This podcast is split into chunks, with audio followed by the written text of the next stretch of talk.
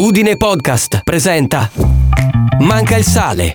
Come da un'indecisione, un errore o una variazione sul tema può nascere una grande ricetta. Siamo a Capri negli anni venti del secolo scorso e Al Capone, il gangster newyorkese, è in visita sull'isola. E paesane la liscimacciate, e paesane! A dirla tutta, Al Capone, la cui famiglia era originaria di Castellammare di Stabia, in quel periodo aveva degli affari da sbrigare a Napoli. Ma in una giornata di sole una gita a Capri non si nega a nessuno, soprattutto ad un boss che viene da oltreoceano. Sull'isola di Capri c'era il laboratorio di pasticceria di Carmine del Fiore. Era un luogo molto noto per le sue torte, la cui fama era tale che venivano ordinate persino da Napoli. Le torte di Carmine oltre che buonissime, erano perfette, dei dolci impeccabili.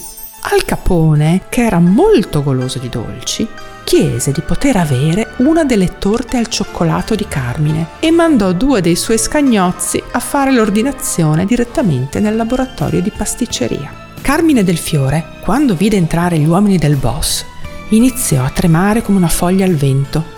I due fecero l'ordinazione e poi si misero in un angolo ad aspettare che la torta venisse sfornata. Carmine, agitato, spaventato e con l'ansia a mille, si dimenticò di aggiungere la farina all'impasto. Run. Non c'era tempo per rimediare, il boss stava aspettando, ma il profumo che si espanse nel laboratorio era delizioso e la torta sembrava morbida. Quindi Carmine decise di consegnarla comunque. Al Capone fu entusiasta di quella torta con il cuore morbido e la crosta appena croccante.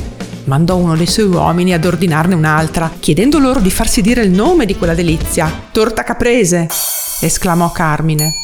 La ricetta di questa puntata la trovi con ingredienti, dosaggi e passaggi sul blog mancailsale.it. Ti aspetto.